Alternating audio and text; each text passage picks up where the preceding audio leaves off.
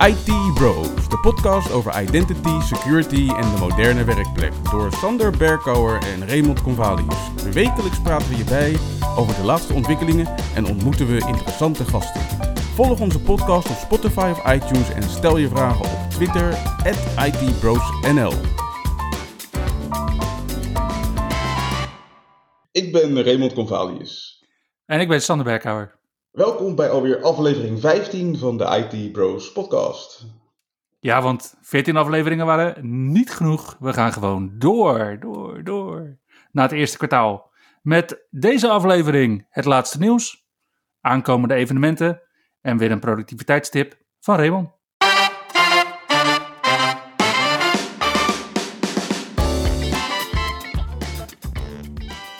Het grootste nieuws deze week was natuurlijk Microsoft's Patch Tuesday. We zagen 55 kwetsbaarheden worden opgelost, waarvan 4 kritisch. Er waren ook drie zero-day vulnerabilities. Dat betekent dat deze vulnerabilities dus al in het wild misbruikt worden door kwaadwillenden. Dat betreft CVE 2021-31204, een .NET en Visual Studio Elevation of Privilege vulnerability. Dat betreft CVE 2021-31207, een Microsoft Exchange Server Security Feature Bypass vulnerability. En CVE 2021-31200, een Common Utilities Remote Code Execution vulnerability. Dus het is weer Exchange deze maand. Weer een Exchange Zero Day. Dat is wel frappant. Ja, Exchange beheerders die on-prem Exchange beheren, mogelijk ook naast Exchange Online, die uh, kunnen wederom aan de bak. En dit is de derde achtereenvolgende maand waarin ze inderdaad met zero-day vulnerabilities worden geconfronteerd. Nou ja, het is in ieder geval een, uh, een goede motivatie om te kijken naar uh, Exchange Online, denk ik, voor deze systeembeheerders. Ja, en ik zat me dat van de week te bedenken. Want Microsoft heeft natuurlijk heel veel van hun development resources.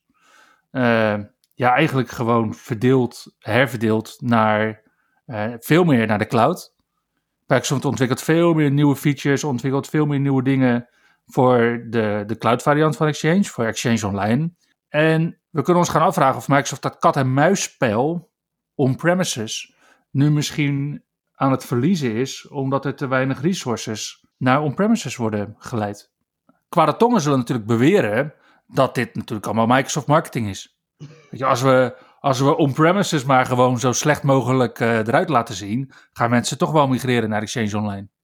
Ja, als je van de conspiracy theories bent, dan, uh, dan is dit er wel eentje, denk ik. Aan de andere kant, ja, ik, ik denk dat je on-prem toch wel een beetje aan de beurt bent hoor. Want dan zie je dus ook weer met, uh, met deze patchronde. Dat de mensen die on-prem patchen, met Wesus, ja, die konden ook niet gelijk aan de slag. Want het bleek dus dat de patches van mij in eerste instantie niet door Wesus uh, gedeployed werden.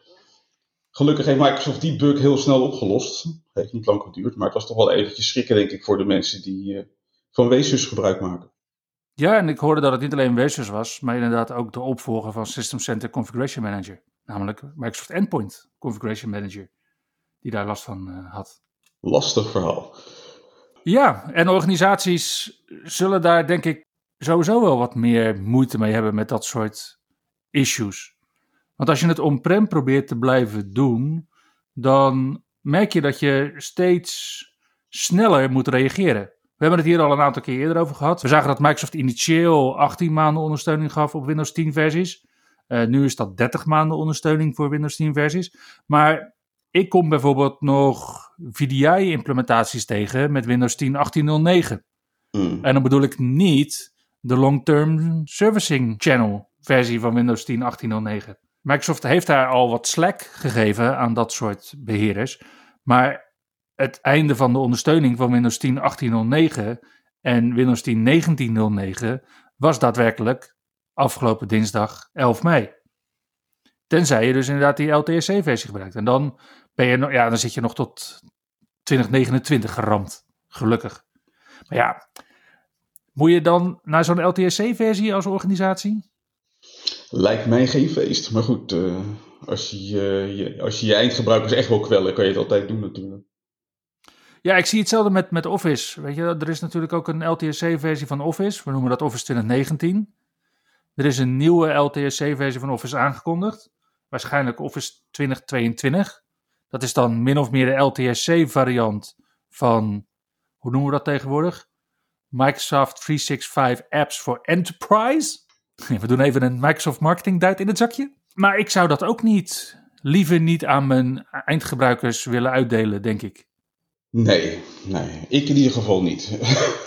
Als je het dan toch hebt over Outlook en, uh, en Office, ook daar ging het uh, niet helemaal soepel de afgelopen week met uh, de update-ronde. Want Outlook Click to Run kreeg zijn nieuwe maandelijkse update, versie 21.04 build 13.929.20.372. En daar ging wel iets heel cruciaals mis na de installatie. Namelijk als jij een mail ging schrijven, dan was na iedere regel bij het intoetsen van enter de regel vertrokken. Dus zag je de regel niet meer. En het lezen van mail ging ook niet helemaal zoals gepland. Ja, nou ken ik uh, ook gelukkig collega's die helemaal geen enters gebruiken in e-mail. Dus die zouden dit probleem niet hebben gehad, denk ik. Krijg, krijg, je dat wel eens? Echt zo'n zo mail, dat is gewoon echt een, gewoon een brei van tekst. Ja, ja, ja. En juist, en juist deze mensen hebben daar dan weer geen last van, hè? Het is gewoon belonen van dat soort gedrag bijna. Bijna wel, ja. Nou ja, gelukkig. Ook dit probleem was vrij snel weer de wereld uitgeholpen. Omdat de mensen snel door hadden van, nou ja, als je een rollback doet, is het probleem opgelost. En, en een paar uur later had Microsoft een nieuwe update beschikbaar waarin uh, het probleem zich niet meer voordeed.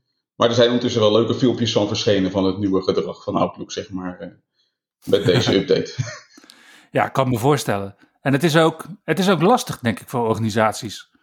Ik hoor steeds vaker het advies dat organisaties maar met updates bijvoorbeeld een week of twee weken moeten wachten. Want dan heeft Microsoft de, dat noemen ze dan de Rogue updates. De Rogue One. Dat is dan weer heel Star Wars, maar oké. Um, om dat dan te vermijden. Dat ze dan zeggen van nou, weet je wat, Microsoft die heeft meestal wel binnen twee weken door of een patch goed is of niet. En dan doen we dat soort patches dus daarna pas uitrollen.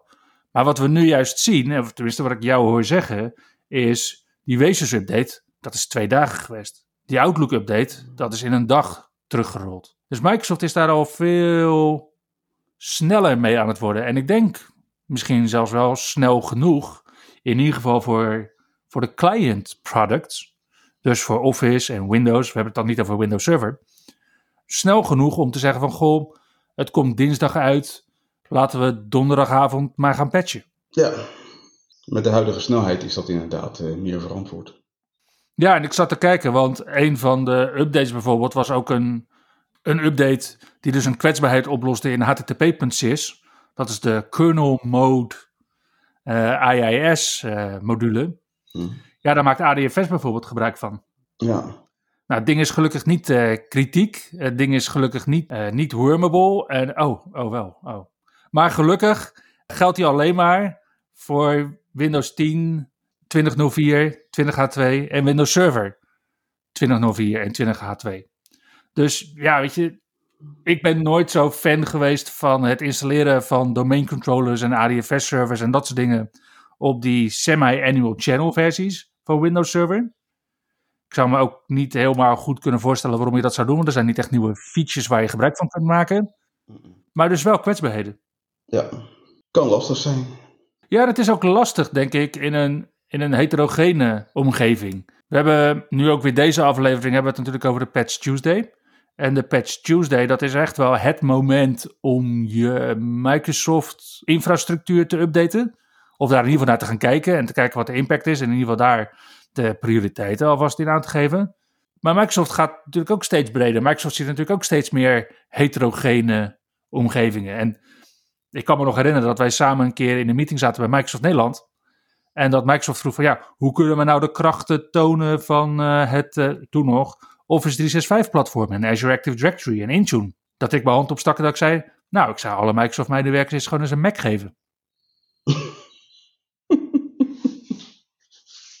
maar er zijn wel steeds meer mensen bij Microsoft ook met een Mac en met, met Linux machines. En je ziet dat nu uh, sinds deze week dat threat en vulnerability management nu ook op Linux beschikbaar is. En iOS en Android volgen deze zomer. Ja, absoluut. Ja, het is wel leuk, want dan heb je dus een beter overzicht over, over de kwetsbaarheden van de geïnstalleerde software op je systeem. Dus als mensen nog, nog foute versies hebben van, ik noem maar wat, Acrobat Reader of zo, dan hou je dat vrij snel boven water met uh, Threat and Vulnerability Management. Ja, en die feature is er natuurlijk al een tijdje voor Windows. En ik sprak onze beheerder laatst en die zei van, ja, we hebben dat ook weer gedaan. En ik heb een aantal uh, berichtjes gestuurd naar medewerkers van, joh, je hebt een oude versie van dit of een oude versie van dat. En je ziet dus inderdaad ook welke pakketten, uh, welke software geïnstalleerd is, welke daarvan oud zijn en zelfs welke daarvan kwetsbaar zijn. Dus ik draai uiteraard ook een aantal oude pakketten, maar ik heb dan het geluk dat die niet kwetsbaar zijn. nee, inderdaad. Maar goed, de Linux-versie dus van de Threat and Vulnerability Management nu ook beschikbaar voor Linux op uh, Red Hat, CentOS en Ubuntu. En binnenkort uh, ook voor Oracle Linux, SUSE en uh, Debian. Heel, heel gaaf. Ja, we gaan echt naar een, naar een wereld toe waarin we inderdaad onze Microsoft-infrastructuur kunnen extenden. En op die manier eigenlijk alles wat onze medewerkers meebrengen kunnen beheren. Ja, zo, nou, ik denk niet dat het heel snel gaat gebeuren dat een directeur een Linux-machine meeneemt. Maar ja, je weet het niet. Nee, nee goed. Uh, maar goed, wat, wat, wat niet is, kan nog komen met uh, de huidige ontwikkelingen rond, rond, Linux. Als we dan toch over Linux hebben. Microsoft is nu bezig met een project om eBPF beschikbaar te stellen op Windows. En uh, dan zou je wel eens zeggen, wat is eBPF nou in hemelsnaam? Nou ja, eBPF is een framework, zo kan ik het denk ik het beste zeggen, om de, het gedrag van de kernel uit te breiden zonder de kernel zelf aan te passen. Hmm. En daarmee wordt het dus mogelijk om heel eenvoudig uh, uh, functionaliteit toe te voegen, waarvoor je normaal gesproken de kernel in zou moeten duiken. Dus bijvoorbeeld voor zaken als network filtering of uh, system call filtering of uh, process tracing worden opeens heel makkelijk zonder dat je echt in de kernel hoeft te gaan lopen grutten.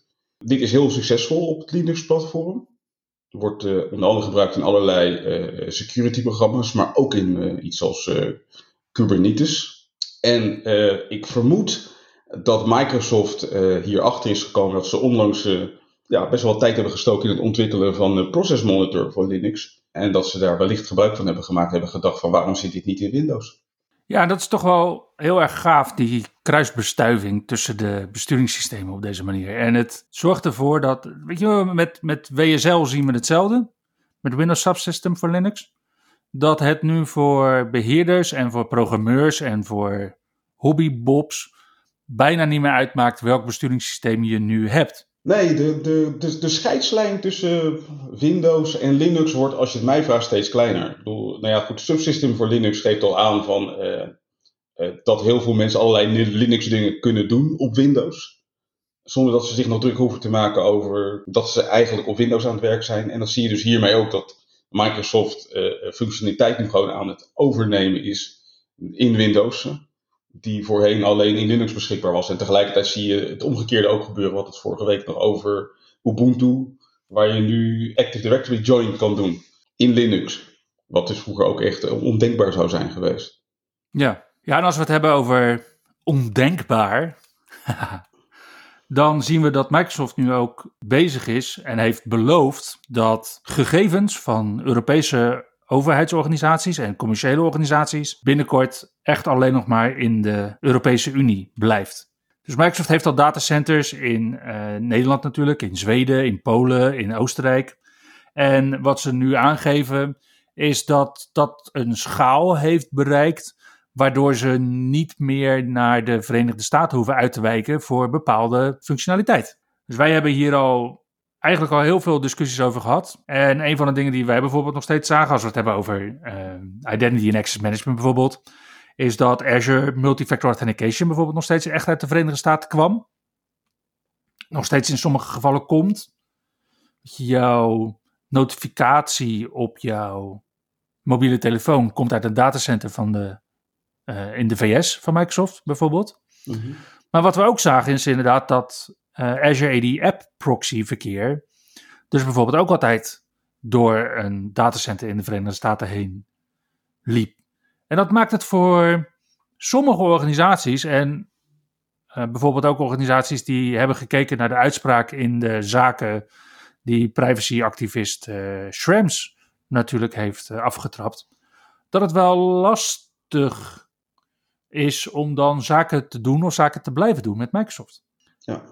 Dus deze belofte vind ik wel heel belangrijk. De andere belofte die Microsoft doet, vind ik ook wel een hele belangrijke. En dat is iets waar ik ook al een aantal keer discussies heb gehad met organisaties en met CISO's natuurlijk binnen organisaties en enterprise security architects binnen organisaties is van ja, op het moment dat Microsoft natuurlijk gewoon vanuit de Verenigde Staten, uh, vanuit een inlichtingsdienst bijvoorbeeld een verzoek krijgt om gegevens over te geven, ja, dan, dan moeten ze dat doen, weet je wel. Meestal krijgen ze dan ook nog zo'n gag-order dat ze het er niet eens over mogen hebben. Dus er zitten allemaal weer van die, van die Canadi-constructies tussen, dat ze toch wel aan kunnen geven of zoiets gebeurt of niet. Mm.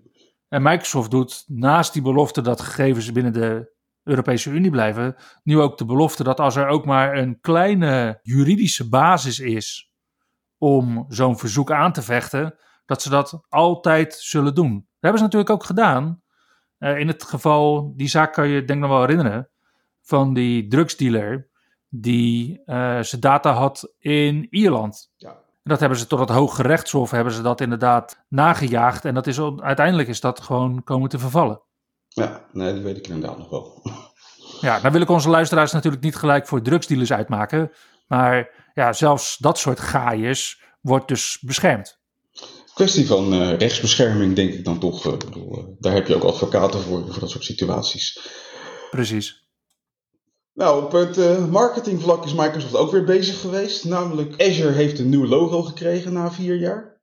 En het is een beetje meer in lijn gebracht met alle andere logo's, zoals die van Visual Studio, Office en Bing. Ja, het is inderdaad nu meer fluent design. Ja. En een paar grappenmakers hebben daar een schitterende clippy variant van gemaakt. Dus met, uh, met ogen en wenkbrauwen.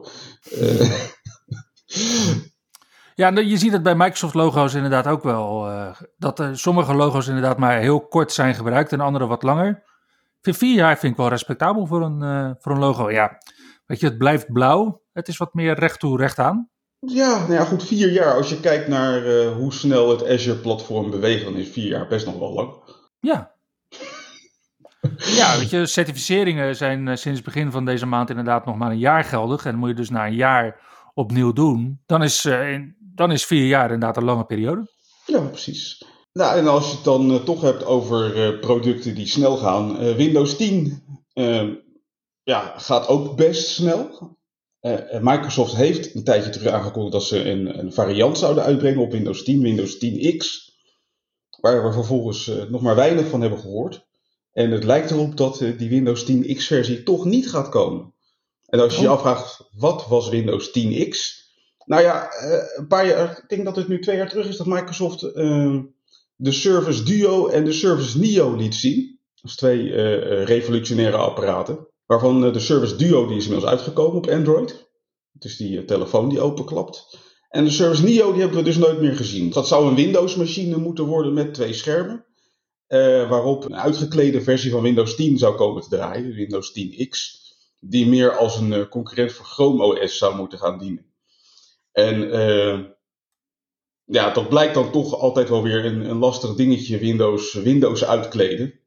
Microsoft heeft het in het verleden al eens geprobeerd met Windows on ARM, op, op de eerste generatie Surface machines. Windows S-Mode. Windows S-Mode, dat was inderdaad ook zo'n poging om Windows uit te kleden. En je ziet dat iedere keer dat toch weer ja, een soort van ja, ontploft in het gezicht zeg maar, van Microsoft. Zo'n poging om Windows uit te kleden. En, en, ja, en ik denk dat men er nu op tijd achter is gekomen dat het uitkleden van Windows hier uh, niet helemaal gaat werken. Plus dat natuurlijk de Surface Neo als apparaat, het zou gebaseerd zijn op, op Intel. Mm-hmm. Intel CPU. En wat je nu natuurlijk ziet is dat ja, CPU's op basis van ARM voor dat soort kleine apparaten die energiezuinig moeten zijn, toch duidelijk een, voorsprong aan het nemen zijn, technisch gezien. En, en zeker nu Apple met de M1 is gekomen en daarmee laat zien dat ze met een ARM-processor gewoon uh, ja, hele goede prestaties kunnen neerzetten. Nou, dan wordt het lastig om, dat, om dit vol te houden op een Intel-processor. Ja, en ik denk ook dat Microsoft wel op twee paarden heeft gewet. Ik denk dat ze inderdaad wel inderdaad voor die Surface Neo hebben bedacht van... Goh, laten we dat nou proberen op Intel. En wat je ook ziet is natuurlijk de Surface Pro X... die ook een ARM-processor heeft, de ARM-processor van Microsoft. En dat ze dus die Surface Windows on ARM... dat ze die wel hehe, omarmen. Ja, maar dan niet met Windows 10X. Nee. En als je dan kijkt naar die M1-processor van Apple, dan snap ik ook best wel meer waarom Microsoft inderdaad ook een eigen uh, chip aan het ontwerpen is geweest. En waarom ze met die Surface Pro X bezig zijn geweest. En om te kijken hoe ze daarin ook de boot niet missen. Want alle reviews die wij zien van Apple-producten met die M1-processor, die zijn zo'n beetje lovend. Ja, er zijn wat ontwikkelaars die niet uit de voeten kunnen met bepaalde producten, omdat die inderdaad nog steeds geëmuleerd worden. Maar het gaat echt wel snel. Ik denk dat, uh, dat Apple uh, een, een, een, trend heeft gezet die, uh, die ongetwijfeld opvolging zal krijgen van andere fabrikanten. Ja, wat Microsoft dan wel weer heel erg goed doet. Want ja, je, je kan hier natuurlijk zeggen van nou oké, ze hebben op twee paarden gewet en één is er dan afgevallen. Wat Microsoft wel heel erg goed doet is dat ze heel de Microsoft Cloud met API's beschikbaar aan het stellen zijn.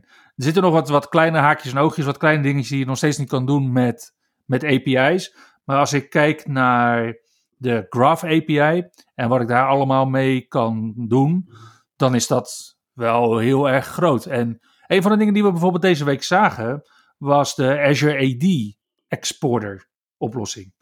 En dat is een PowerShell module om instellingen en objecten uit Azure AD te exporteren. Niet bedoeld als backup volgens mij. Wat doe je dan precies mee?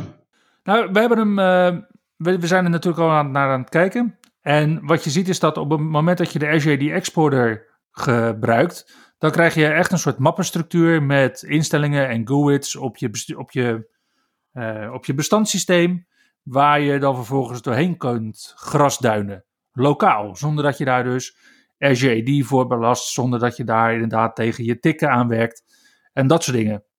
Dus wat we zien bijvoorbeeld bij AD met, met Bloodhound bijvoorbeeld, waarbij je ook een lokale kopie maakt van alles wat in Active Directory zit, zodat je daar doorheen kunt grasduinen. Zo, zo, zo moet je dat denk ik ook zien met Azure AD Exporter. En de mogelijkheden om te grasduinen, die zijn nog niet heel uitgebreid. Maar ja, op het moment dat je inderdaad je, je tenant voor je hebt in een gestructureerde wijze, denk ik dat dat heel snel kan gaan. Ja, ja nee, dan uh, wordt het inderdaad uh, een mooie tool om lokaal uh, te, eens te kijken van, van hoe, hoe staat het er nou eigenlijk voor. En ja, inderdaad, als ik binnenkom bij klanten, dan is het vaak wel een van de eerste dingen die ik doe. Gewoon even kijken van hoe staat het er nu eigenlijk voor. Qua infrastructuur, qua Active Directory, qua Azure AD. En dan is het wel mhm. handig dat je snel even een lokale kopie kan trekken van Azure AD om daar vervolgens je onderzoek op te kunnen doen. Ja, ja, en zoals je aangeeft, inderdaad, het is niet bedoeld als backup. Ja, dat kan wel, alleen als we gaan kijken naar die gaatjes in de, in de Graph API, dus in de API's van Microsoft, dan zie je dat daar restore functionaliteit nog maar minimaal is. Mhm. Dus ja, misschien kan je het wel gebruiken als backup, maar ja, volgens mij de bedoeling van het maken van een backup is dat je hem kunt restoren. Ja, dat kan je dan weer net niet. En als we het toch over restoren hebben. Ik hoorde van een organisatie die de grootst mogelijke moeite heeft met het restoren van zijn functionaliteit. Aan de oostkust van de Verenigde Staten. Ja, dat is echt wel het, nieuws van de afgelopen week hoor. De Colonial Pipeline Hack. Colonial is dus een bedrijf wat uh, verantwoordelijk is voor de distributie van uh, brandstof aan de oostkant van, uh, van de Verenigde Staten. En die zijn gehackt door een, een ransomware attack van de Darkside Ransomware Game. En ja, was, het was tot nog toe een relatief onbekende organisatie. Nou, dat relatief onbekend, dat is, is, er, is nu wel helemaal vanaf. Want uh, ze hebben nu echt wel op, op alle mogelijke manieren, zeg maar, de, het, het, het, eh, het grote publiek bereikt. Al was het maar omdat mensen gewoon brandstof gingen hamsteren afgelopen week. Omdat ze bang waren dat als gevolg van het platleggen van dit pijpleidingssysteem delen van de Verenigde Staten niet langer van benzine konden worden voorzien.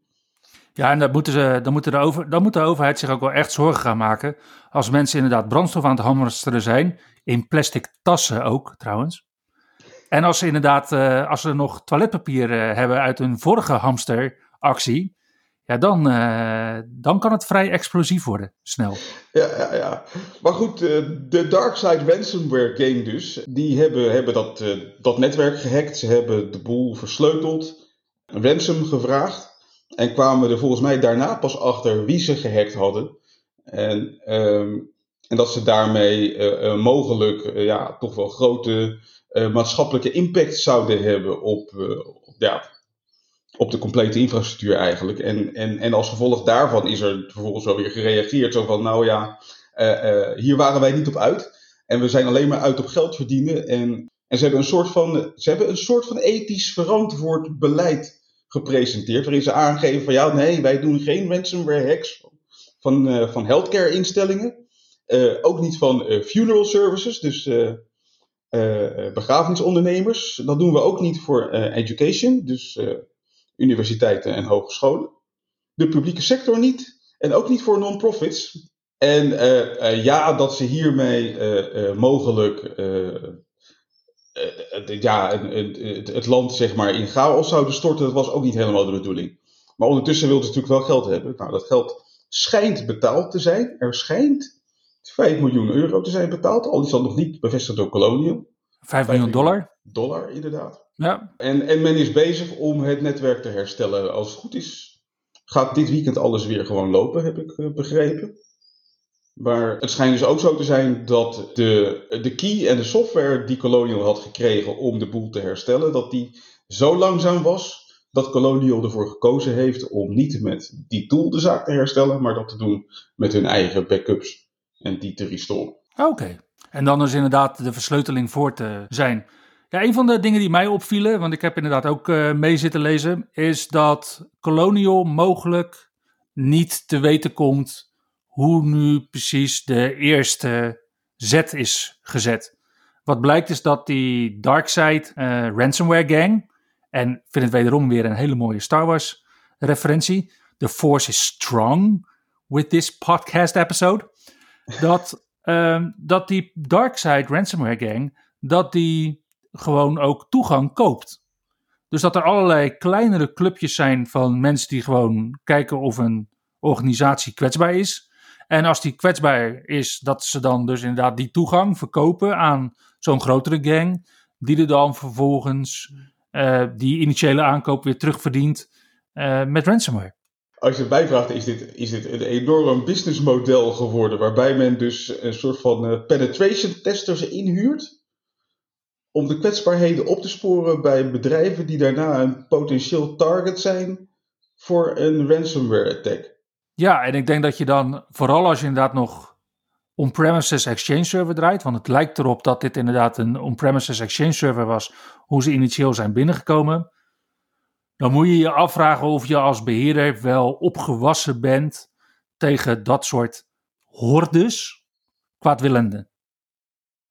Ja, dat is inderdaad wel een, een, een, punt wat je zegt. Want ik heb inderdaad ook gelezen over de forensische onderzoeken die er zijn gedaan. En men heeft, men heeft weliswaar heel veel potentiële uh, uh, gaten gezien, waardoor men kon zijn binnengekomen. Maar inderdaad, één daarvan was uh, het niet patchen van Exchange Server. Maar uh, de rapporten hadden het met name over een overall lack of technological sophistication.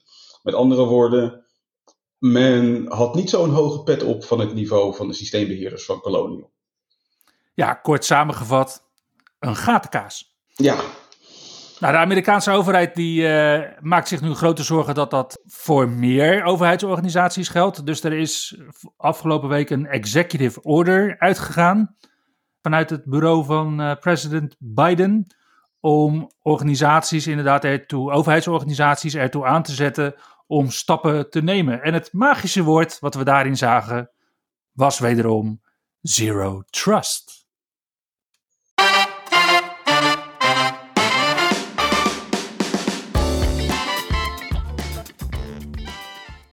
Evenementen voor de komende week. Nou, we hebben het aan het begin van de maand erover gehad dat deze maand vol zit met evenementen.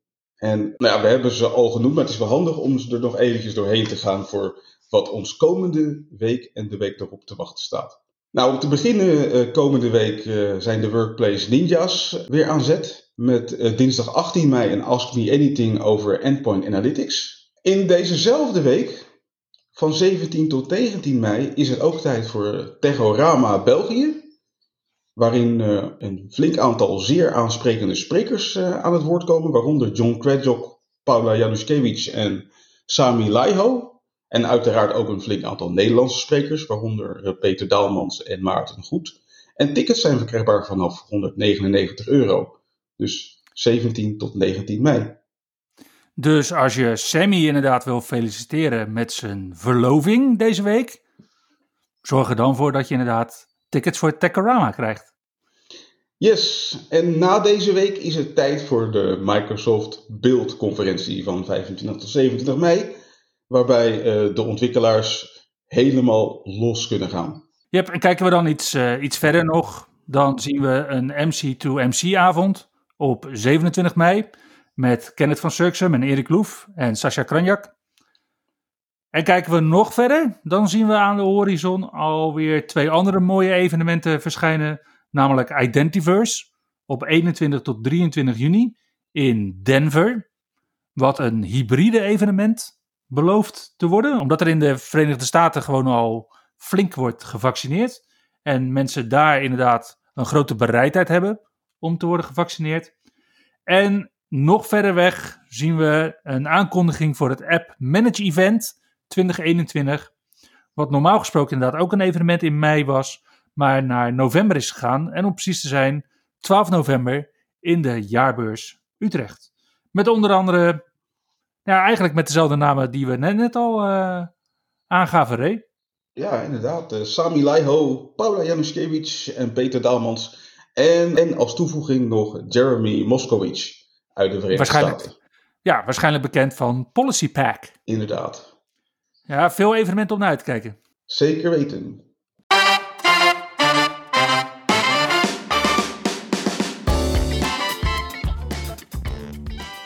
Ja, dan komen we alweer aan het eind van deze aflevering bij de productiviteitstip van de week.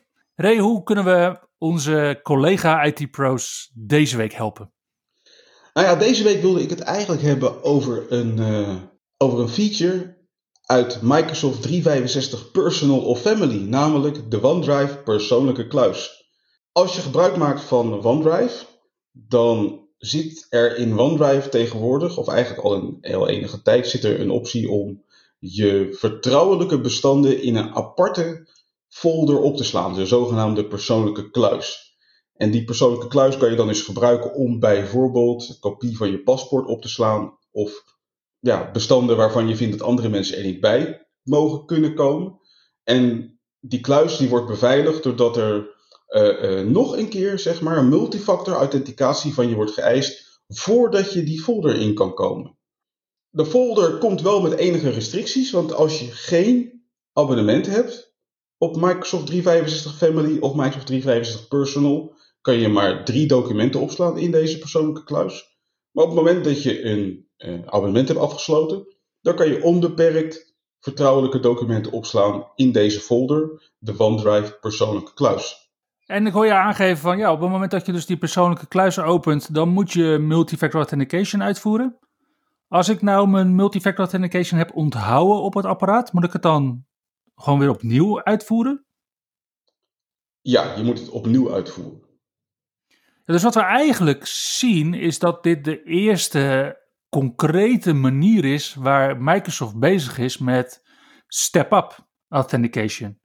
Dus heel veel van de dingen die we zien, als we Microsoft diensten benaderen, is dat we op dat moment inderdaad multifactor authentication moeten doen. En dat we daarna binnen die sessie gewoon uh, klaar zijn met multifactor authentication. Ja, maar voor de persoonlijke kluis heb je dus inderdaad geen single sign-on meer, maar moet je gewoon nog een keer authenticeren voordat je erin ja. Ja, single sign-on wat betreft MFA. Ja, precies. En, en, en het is dus ook zo dat als je enige tijd, volgens mij al na een aantal minuten, als je uh, niet meer in die kluis zit, moet je gewoon opnieuw authenticeren. Ja, het mooie is dat we deze technologie ook nu al in, in preview zien bij een aantal andere Microsoft 365 diensten met Continuous Access Evaluation. Waar Microsoft dus nu inderdaad ook naar die, die paar minuten gaat. Vanaf ehm, iets detecteren, een signaal, dat er iets mis is. Ja. Maar deze is dus uh, voor thuisgebruikers in uh, Microsoft 365 Family en Microsoft 365 Personal. Wat ik overigens zelf een hele uh, waardevolle aanvulling vind op het gratis aanbod wat Microsoft heeft voor OneDrive en Microsoft 365. Ja, je krijgt er sowieso inderdaad terabytes aan ruimte mee in, in OneDrive om inderdaad je bestanden veilig te stellen, zodat je nog minder hoeft te doen met USB-sticks. Nou, daarmee zijn we aan het einde gekomen van deze podcast. Bedankt voor het luisteren. Hopelijk zien we jullie binnenkort weer terug bij aflevering 16 alweer van de IT Bros podcast. Tot de volgende keer en bedankt voor het luisteren.